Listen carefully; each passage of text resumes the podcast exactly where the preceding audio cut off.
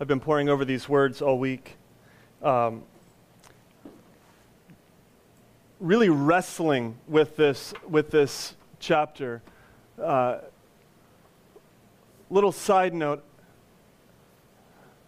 I feel like preaching at its core is taking a text and just wrestling it to the ground and trying to figure out the main point and then how to communicate that. And I have been wrestling with Ephesians chapter 3 uh, this week because what we have in these words that were just read is pure gold. It's magnificent. And no matter how well I communicate today, all right, in some way my words are going to fail this text. It's just that good, all right? But this is where I take heart in that the, the words alone in the text in Ephesians 3 are so powerful and so rich that if I can get you to just gaze at them long enough, that we might be able to see this cosmic reality of what we are part of as a body of Christ and as a church, especially in this, what is sort of a hinge verse, which is Ephesians chapter 3, verse 10, which Lynn just read. Ephesians 3:10 so that through the church the manifold wisdom of God might be made known to the rulers and the authorities in heavenly places. Everybody say amen. This verse, Ephesians chapter 3 verse 10, literally acts as a hinge on which all of Ephesians just swings wide open. Um, last summer, I had the privilege of going to Idaho. Anybody ever been to Idaho? How many of you think Idaho looks like a potato? That's what I thought. I'd never been there. Our friends from uh, church, Gwen, Carol, and David here, um, invited us to go on family vacation with them. How awesome is that? To Idaho. And I had in my mind a potato, like a one, like literally a big giant piece of brown potato skin, you know, that is Idaho. And so we're, in order to get to Idaho, you have to fly there, right? I guess you could drive. Whew. Um, so we're flying to Idaho. You know, we're going to be hiking through the mountains. We're going to be sitting by a lake listening to this Appalachian uh, style bluegrass band. We're going to be swimming in the lake. We're going to be taking boats out, um, eating, eating great food, seafood. But in order, to get, in order to do all that, in order to get there, had to, we had to fly there. So we're flying to Idaho and we're going over uh, Kansas. Have you ever flown over Kansas? Wow. It's like a big quilt, like these circles and squares of all these different colors. It looks like a patch quilt. It literally does. So I'm just flying over. I'm like, wow, it's amazing. And then all of a sudden, out of nowhere, there's this mountain range that we just hit. I mean, we don't, we fly over it. We don't actually hit the mountain range. We, out of nowhere, we're in the middle of mountains, all right? Before long, we're, we're flying over Idaho. There are these like jagged, beautiful rocks and mountains and hills just all over the place as far as the eye can see. And at this point in our flight, I'm like looking out the window. You know, I know that I'm going to be hiking through these. I know, I know that we're going to be driving and seeing all of this stuff at ground level. But at this moment, I was like really happy to be 30,000 feet above ground and just gaze at this sight, this beautiful, magnificent sight at where we're heading. This is where we're going. What Paul is doing here in Ephesians chapter 3 is he's pulling out 30,000 feet, all right? And he's, get, he's allowing us an opportunity to just simply gaze at reality, to gaze at the cosmic nature of what we're doing as believers, what we're part of as a church.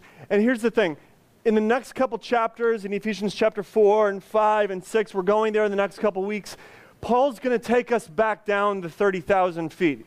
We're going to be going through the rocks and over the mountains and through the hills and up the pathways of what it means to live the Christian life. We're going to be talking about uh, unity, about uh, divisions, about racism, about husbands and wives, and about sexual immorality.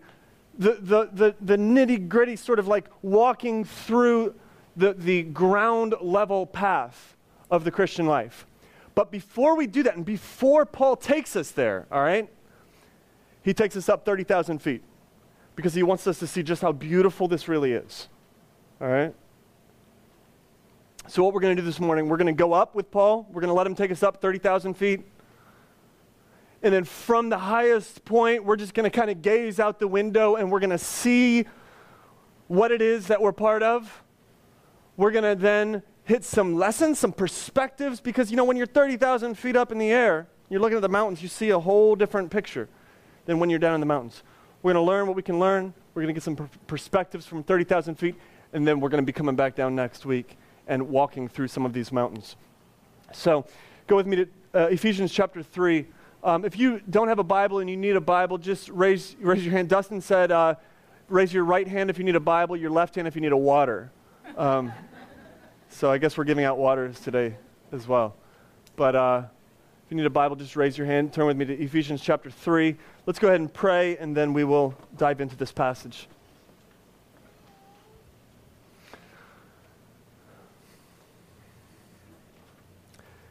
God, the view that we see uh, from 30,000 feet is, is tremendous.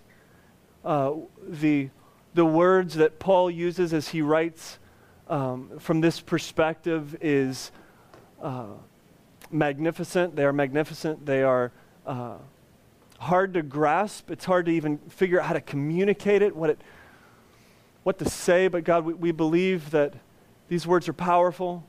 Um, we believe that what we're seeing is beautiful. So, God, as we do walk through this, this passage, as we wrestle with Ephesians chapter 3, we do ask that you uh, imprint in our hearts and on our lives the cosmic reality of the church and what we are part of this morning. And it's in the name of Jesus that we pray. And everybody said, Amen. Ephesians chapter 1 or 3, verse 1. For this reason, I, Paul, so back up, Ephesians chapter 1, if you remember, riches, right? The gifts from the Father and the Son and the Holy Spirit, the many good things, these immeasurable riches that God has just dropped on us and blessed us with. Ephesians 2, we were dead, he says, by the way. We were, we were gone. We, there was, we had nothing in us, but He made us alive through His grace, not by works of righteousness, which we have done. And then He says, So, for this reason, okay? For this reason, I, Paul, now look at this, a prisoner for Christ Jesus on behalf of the Gentiles. This is the first time in this letter now that Paul says he's a prisoner. And if he didn't come out and actually say that, we might think that he was like, you know, sailing the Caribbean or something, the way he's writing. I mean, he's just, he's in such a good mood as he is writing, isn't he? I mean, like, he's just sitting back. I mean, no problems, riches, grace. I was dead, but now I'm alive. Like, God is so good. And oh, by the way, I'm in chains. by the way, every night in my own home, I'm chained to a guard because they think I might run away. You see, Paul's living from a perspective of 30,000 feet. I mean, he is in the trenches. He's got chains on his wrist, but he's seeing things from a different perspective. He has a different level. So, for this reason, he says, because of all these, these good things, I, Paul, a prisoner N- by the way, not of Nero. I'm not a prisoner for Nero. I'm not here because I was just wronged. Yeah, by the way, Paul's in jail because he was preaching the gospel to the Gentiles. The Jews kind of trapped him, they set him up. He's, he's, he's on house arrest for two years now. He's waiting to see Caesar. He's been wronged in many ways. I mean, if it was any of us, we would be on the phone with our lawyers figuring out some kind of lawsuit. Like, we are suing these people. Well, but see, Paul, he, he, he's, he's, he's wrongly locked up. He's, I mean, he has trials, he has mountains smacking him in the face. But, by the way, I'm a prisoner not for Nero.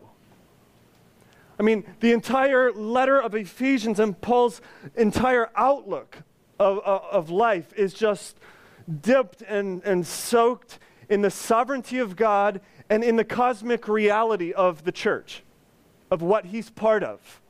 I mean, there's something so much bigger here than these chains right now. And so I'm here, I'm in these chains because of the gospel, because for, for you Gentiles, for this beautiful big thing that, that we are part of. And he's about now to pray. If you look at verses 14 through 21, everybody see that? This is where he's going. This is a prayer in Ephesians chapter 3, verses 14 through 21. So, what he's saying essentially, he's laying, laying the groundwork for the gospel, the groundwork for the blessings, for the riches. And he's now moving into a prayer for strength, a prayer for unity, a prayer for the filling of the Spirit. But he stops halfway, like just like mid sentence. This is what I love about Paul, by the way. Look at, look at the end of verse 1. You see that line right there? That kind of indicates there's just this pause, this break. What I love about Paul, he reminds me of myself at times, right? Rabbit trails all over the place.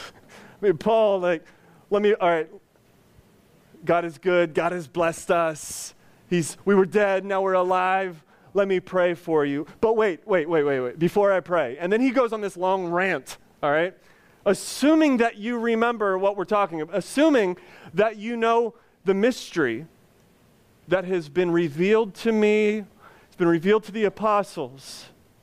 Like you have to, you have to pull back and recognize something here. And so let's go with his detour, all right? We're going to go with the detour. We're, this is where he takes us up 30,000 feet. This is where we can begin to see the beauty in the mountains. And then we're going to go to the prayer. And the prayer is sort of this perspective. For, because Paul realizes that we don't all live at 30,000 feet. We don't all see the big picture of what we're part of. So let's go with it. Um, the mystery of the gospel. Genesis chapter 22, verse 18. You don't have to turn there. It says this He's, God is speaking to Abraham, and he says, And through your offspring, the father of the fa- listen, the father of Israel, the father of the Jews, through your offspring, through the Jews, all nations uh, on earth will be blessed. So I'm, I'm choosing you, and you're going to have a family come through your lineage, and through this lineage, through your offspring, everybody is going to be blessed. Isaiah chapter 49, verse 6 I will make you as a light, speaking to Israel, I will make you as a light for the nations, that my salvation may reach to the end of the earth. Acts chapter 11 now. Jesus has come. He's went to the cross, risen. Acts chapter 11, Peter is now explaining to, um, to the Jews that Christ did not just come for the Jews. He's talking about meat. Things are different now. Christ has come also to the Gentiles. And in verse 18 of Acts chapter 11, he says, it says this When they heard these things, they fell silent and they glorified God, saying, Then to the Gentiles also God has granted repentance that leads to faith. The, the, this great mystery of salvation, which has been fully revealed now to the prophets, we've seen glimpses of it all throughout the Old Testament, Paul is, uh, Old Testament, Paul is now saying, It's been given to me. It's been fully and in detail. God has fully revealed it to me so that I can now pass this great mystery on to you, the Gentiles. This dividing wall of hostility has been forever broken down. Look at verse 6. Let's read it.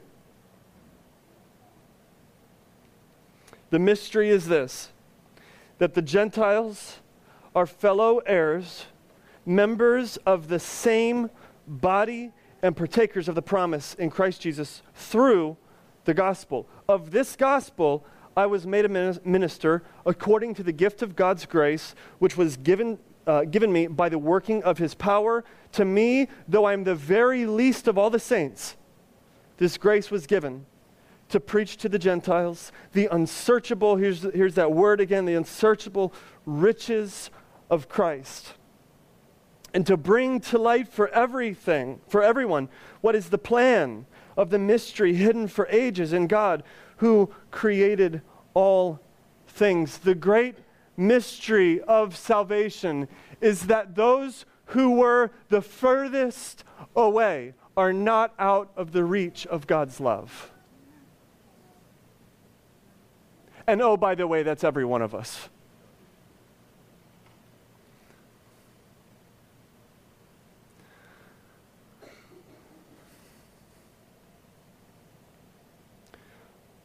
Paul is preaching this, this gospel, taking it to the Gentile, this, this beautiful, magnificent, good news that God has come to redeem all of humanity, and the gospel is open to all. So that, he says, why is God bringing us together? Why is God uniting the Jews and the Gentiles, those who were estranged, those who were far apart, those who were the furthest away. Why is he doing this? For what purpose? He says, so that, look at verse 10, so that through the church, the manifold wisdom of God might now be made known to the rulers and the authorities in the heavenly places. So that through the church, the manifold this is a word that means uh, diverse, beauty, great, and complex, a diverse, beautiful collection. The, the amazing, beautiful, and diverse wisdom, the manifold wisdom of God, might be made known, he says, to the rulers and the authorities in the heavenly places. Now we have to stop right there and ask who are the rulers and the authorities in heavenly places? Go ahead and ask. Who are the rulers? Thank you. And authorities in heaven. It's a big, chunky. Some have uh, supposed that they are referring to governors, presidents, human rulers, and authorities. Now, we are to demonstrate to our human rulers and authorities the manifold wisdom of God. That's true, but that's not actually who Paul is referring to here. Paul is actually going much deeper than that. He's referring to the, uh, uh, he's referring to the rulers and the authorities that influence the ru- rulers and authorities um, in the flesh. He's referring to the same rulers and authorities that we see in uh, Ephesians chapter 6, where Paul says, We wrestle not against flesh and blood, but against who? Principalities and powers and rulers and authorities of this dark age. I want you guys to see this. I mean, this is, this is so huge what Paul is just drawing out right here.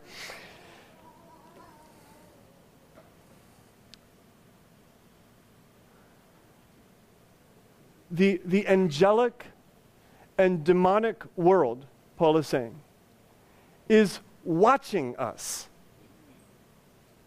the angelic and demonic world is actually observing us, the ecclesia, the church, as we gather. The angelic and demonic world is observing us as we handle ourselves on Saturday nights to prepare, or how we maybe we don't prepare to gather for worship. The, the rulers and the principalities of the heavenly places are observing us as we interact with one another, as we speak to one another, as we speak about one another when that person's not around. The angelic world, he's saying, is observing us as we, as we seek to love and engage those of us who are, who are, who are different, who from a different background, a different culture than you. As you seek to work through problems as we come together as a body, as an ecclesia, the, and, oh, do you guys see this? The angelic world, he's saying, is watching and observing us. So if we could like peel it, peel it back for just a moment, what we would see is the angelic world looking in at our gathering right now, watching us, and not just want, not just observing, but learning from us. So there's something then that they are to actually learn from the way that we come together, from the way that we gather as a church. And what is that? It's, he says it's the manifold wisdom of God. Do you guys realize this cosmic influence that we have as a local body of believers? I mean, I just want to stop for a second and say we, we talk a lot about humans looking in on us. How, you know, when humans observe what we do, they ought to see Christ. When humans observe what we do, they ought to see the manifold wisdom of God.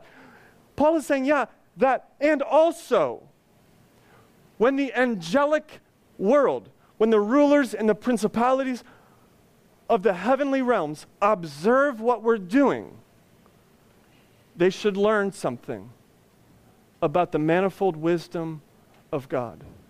And that is this in Paul's immediate context, all right, in Ephesus, Jews and Gentiles coming together as one body. So they are to be able to observe this. See, those who were eternally, seem to be separated from one another. To see those who seem to be at one time so far off from the covenant community be made one. As the angels observe this, they are to see that God was indeed wise in sending his son to die for sinful humanity. That the redemptive plan of God that poured out from the mind of God was indeed, listen, a wise plan. Like, really good thing.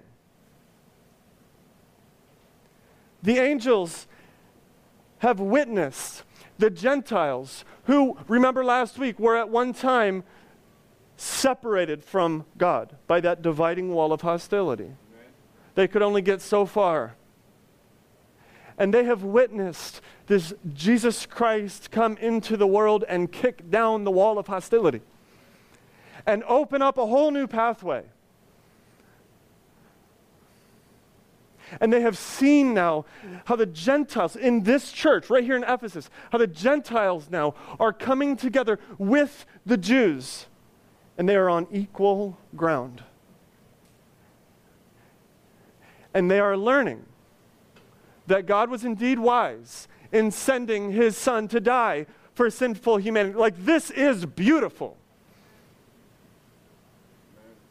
And guess how they're learning it? by watching the church, by the church living it out. The angels in America have witnessed hundreds of years of racism to the point where one human being thought that they had the right to own another human being. And they have seen how Jesus Christ came into the world to die for sinful, broken, bigots. And, and, and at the ground, at the, at the, at the foot of the cross, there, there is no division. It is all equal ground right there. Amen. And they are learning, the angels have learned that God was indeed wise in sending his son to die. And how are they learning this? Do you get it? Not through reading a textbook, not even through reading the Bible. They get it through watching the actors play it out. They get it through watching and observing us, the church. The angels have witnessed a young man who was told at one point, You are good for nothing. You will never amount to anything. Running the streets, got a girl pregnant, convince her to have an abortion, only to leave her the day of the abortion. Just rock bottom despair. He was once dead. God flipped the switch, the lights came on, and he was redeemed. The redeeming blood of Christ just washed through him. And the angels are observing and they're seeing that God is indeed wise in sending his son to die. And where are they seeing this played out? In the church. In the church. As broken, fallen human beings are convicted of their sin and the, the lights flip on and they repent and they turn in fullness to Christ and they are redeemed. And every single person who is redeemed is no longer this individual, but joins this community of saints, this community of individuals who have been redeemed and have become part of this one body. Listen, we have a, a cosmic significance in what we, are, what we are doing, what we are up to. The point of this passage and the point of my sermon literally just hinges on this verse, Ephesians chapter 3, verse 10. And, and it, it is this the local church, the, literally the gathering, the ecclesia, is central, everybody say central, central. to God's cosmic redemptive plan for the world as the angels peer in on what we're doing and we are teaching them something,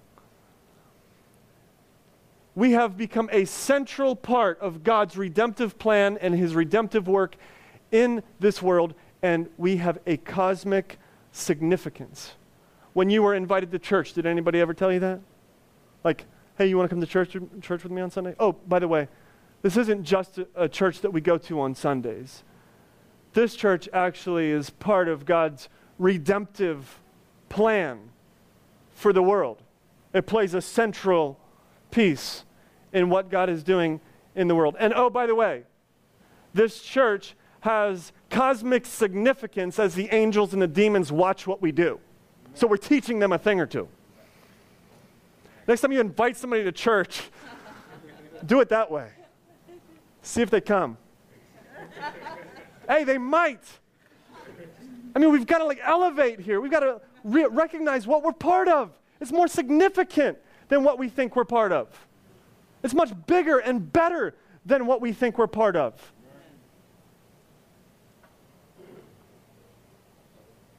So, for this reason, you see Paul's detour right here, all over the place, rabbit trails. I love Paul. So, for this reason, he says, Now, I, I, I bow my knees before the Father. Look at verse 14. Let's read his prayer. For this reason, I bow my knees before the Father, from whom every family in heaven and on earth is named, that according to the riches of his glory, he may grant you uh, to be strengthened with power through his Spirit in your inner being, so that Christ may dwell in your hearts through faith, that you, being rooted and grounded in love, may have strength to comprehend with all the saints what is the breadth and length and height and depth, and to know the love of Christ that surpasses knowledge, that you may be filled with all the fullness of God. Now, to him who is able to do far more abundantly than all we ask or think, according to the power at work within us, to him be glory in the church and in Christ Jesus throughout all generations, forever and ever. Amen. Amen.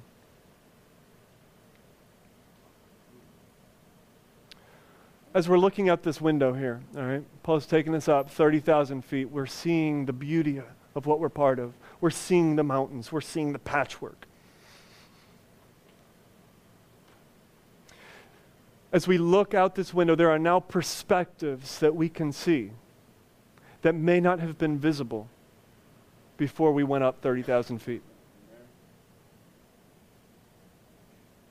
So, what I want to do is just take a couple minutes here and just draw out, point out some of these lessons, some of these perspectives that we see from 30,000 feet. Number one, the first perspective as we look out the windows is, the, is that the church is not optional for believers. The church is not optional for believers. Notice that Paul doesn't say through the manifold or through the saved individual, the manifold wisdom of God is made known. He never says that. Through the church, through the, the ecclesia, through this literal, like gathering. Do you guys know ecclesia, church means gathering? Through the gathering of these saved individuals, the manifold wisdom of God will be made known to the rulers and authorities in heavenly places. As we come together and as we lean on each other and sharpen one another and as we grow together and as we serve each other and as we disciple each other and as we watch each other's kids and as we welcome the stranger among as we as we be the church he also doesn't say this to, in verse 21 to, to him be glory in my soul i mean for paul his one his one soul is just not big enough to handle all of the praise that is due his name. He says, To him be glory in the church as these redeemed, saved souls come together and throw our junk on Christ and praise him. To him be glory. That's where we find the spirit of praise. Church is not optional for us. Church isn't like the gas station where, I mean, like, how many of you love going to the gas station? How many of you need to go to the gas station? All right, church isn't like that. You see what I'm saying? It's not just the place that we have to go whenever we need a fill up. No. That's consumerism. I mean, that's a way to look at the church. There is what we might call the consumerism mentality when it comes to church. People come to church thinking of it like a gas station just to get their fill, but that's not what it's about. The manifold wisdom of God is not going to be made known just to people getting their tanks filled up. It's not like a vitamin supplement that you take with an otherwise healthy, healthy body just to kind of keep you healthy keep you, keep you going, keep you kicking. On the contrary, the Christian, the believer, is to have church at the very center of their life. We are, as believers, to be church centered. So, as the flesh and blood, physical family is, the blood family, as, as that is central to a godly husband and a godly wife, in that same way, the spiritual family is as significant and as central to the Christian. And so, from this perspective, then, we're seeing the beauty of this. We're seeing from this perspective, we see that church is no longer just an optional thing. We can finally move away from church shopping we no longer question whether or not, or we no longer question what I can get out of this body, but we begin to think, man, like what kind of role can I play in this body? What is, what is my piece? What are my lines? What's my part in this drama? An imperfect body of believers, an imperfect church whose goal is to make known the manifold wisdom of God. That's the first perspective. The second perspective is this the church is strengthened by God's Spirit. How, how terrible would it be Just imagine with me. How terrible would it be if some years down the road, the Garden Church was this um, really cool place to go? We had some of the coolest people in our services. We had awesome things going on in the community. We had a hundred economic development programs, people getting jobs and starting retirement accounts. We had hundreds of people from around attracted to what we do. We had the best band with like this jazz, soulful blues. Man, like, wouldn't that be awesome? We're, we're going there, right, John? Just got to get those musicians. If you want to, if you're a musician, see John. We had all of these things, all right? All of what you might say, all of these, like these marks that you might say, this is an awesome church, okay? What a travesty it would be if we had all of those things and it was done with the strength of our flesh. And the Spirit of God was not powerful and active and cutting in our midst. What a travesty that would be. When we're reading Paul's prayer here, what we see in verse 16 with this 30,000 mile high view, he's like, wow, like this is so far above and beyond anything that you guys can ever pull off on your own. So I am going to pray that God strengthens you in your inner spirit with his spirit, or with, with his spirit, because that's what you need. The, the, the cosmic church only has significance because we are filled and strengthened and empowered by the Holy Spirit of God. With, without God's Spirit,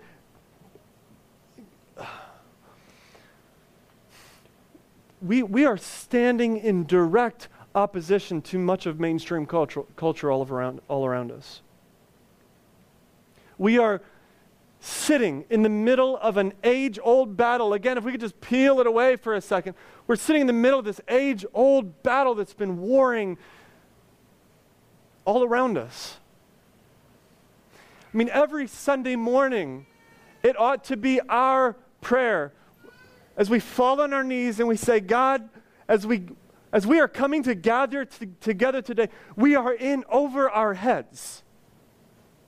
As we consider what it looks like to disciple each other and to challenge each other and to share the, the gospel with our neighborhood and to push and fight against the principalities and powers, we have to recognize and fall on our knees and say, We are over our heads completely, like we are drowning out here.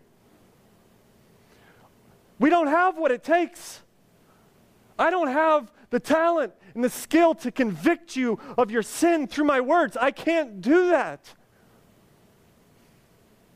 So the cosmic church then is strengthened not by our flesh, not by our strength and our wisdom and our willpower, but only by the Spirit of God that is active in our hearts, that is convicting sinners, and that is turning on the lights.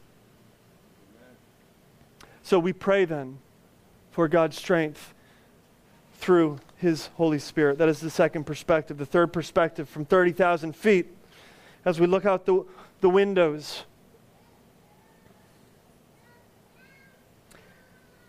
it changes the way that we are loving. It changes the way that we love.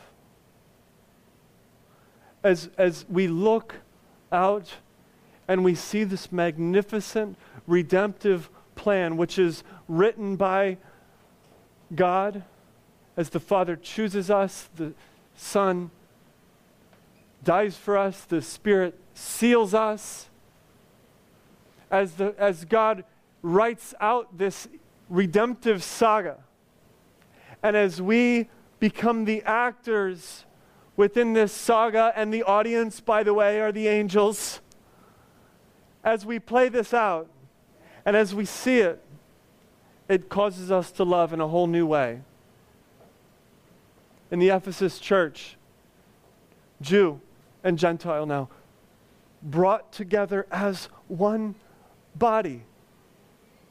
And they have never loved before. See, we often, in the Christian world, okay, across Christianity, we often believe that God just died for a few people, and most of them are our, our own race. That's typically what we believe. Come from a white church background, we're shocked when we find out that other races worship God as what? Black church background, what? God died for white people too?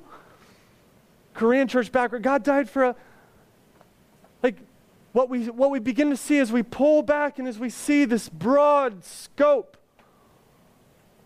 we see the breadth of God's love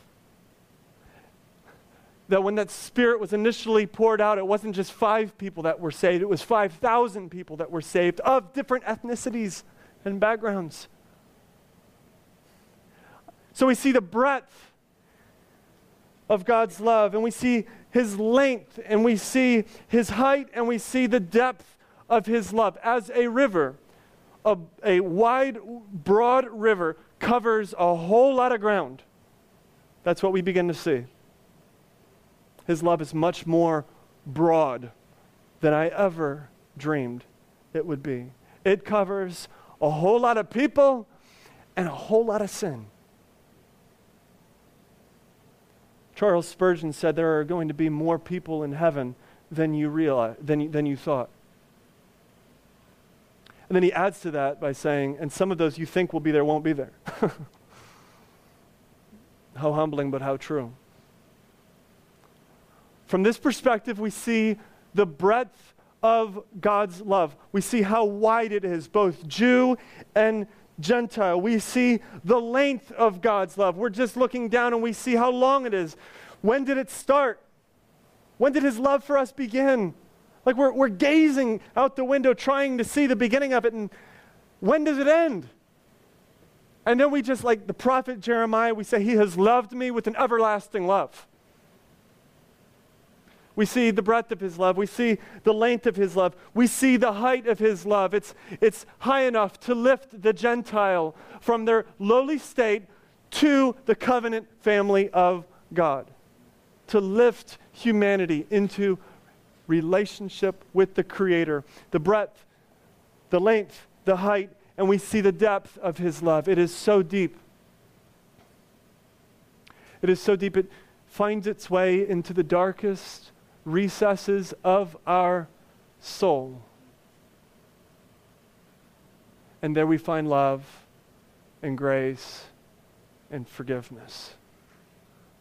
Now, when we are up here and we are seeing the when we are seeing the breadth and the length and the width and the, uh, the depth and the height of God's love, it then fills us with love for one another and we love with breadth. We love with length. We love with height and we love with depth. This perspective, looking out our window, changes the way that we love those among us and those who are not among us. Number four, fourth perspective, the church we see is called to preach. Everybody say, preach. In, in verse 8, Paul says, I have come to preach this to the Gentiles. You guys know what the word preach means, literally?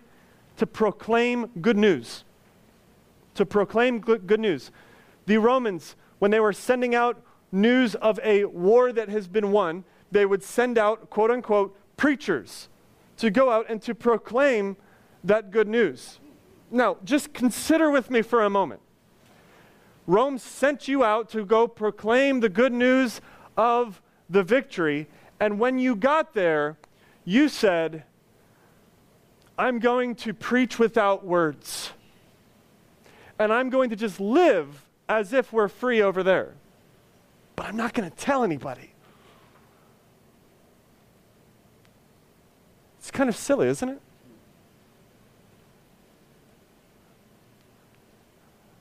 The idea of preaching without words isn't really preaching. Preaching is proclaiming, everybody say proclaiming, proclaiming. the good news. And the good news is that the battle has been won. And we are part of God's redemptive plan now. This is our central role. The Father chose us, the Son came and redeemed us, and his blood covers us and saves us. The Spirit has been sent to fill us and to seal us, and the church is sent now into the world to come together as a body, to worship together, to encourage each other, and to proclaim the good news to the world around us, to preach the gospel. That's what we see from 30,000 miles.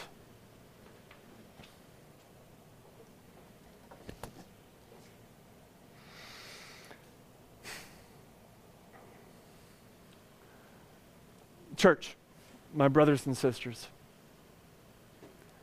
since, since we have a cosmic significance in what we're doing right now, in this moment, as, as you listen, as we sing, as we gather, as, I pre- as we talk afterward, as you interact with each other, as we have a cosmic significance in this moment. According to the riches of his glorious grace that He has just lavished upon us. May we be strengthened by the Holy Spirit. May we be filled with the very Spirit of God and empowered, not by our flesh, but by Him. May we have the strength to comprehend the breadth and the length and the height and the depth of God's love for each other.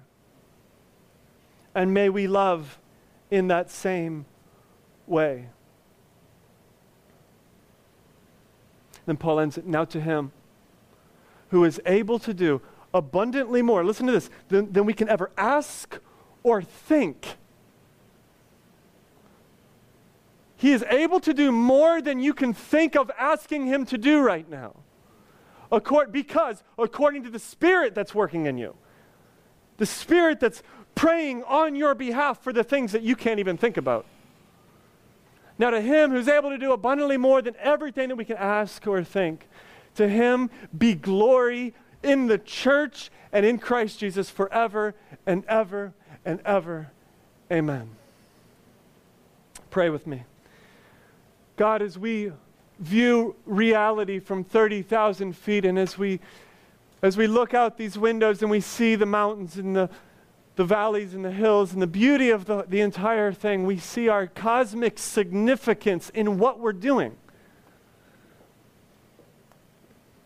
Lord, may this no longer be mundane for us.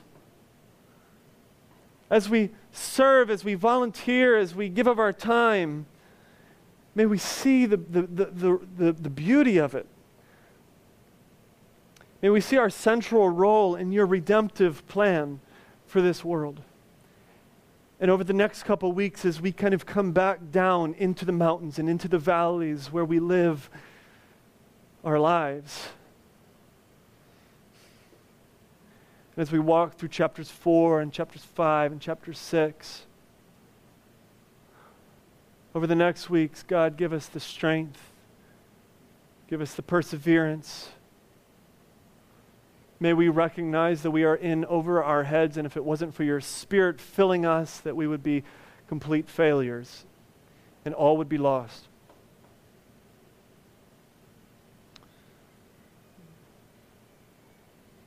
Lord, I pray that as we continue to be the church this morning, throughout the week, as we get together in homes, Bible studies, as we encourage each other in one on one discipleship relationships.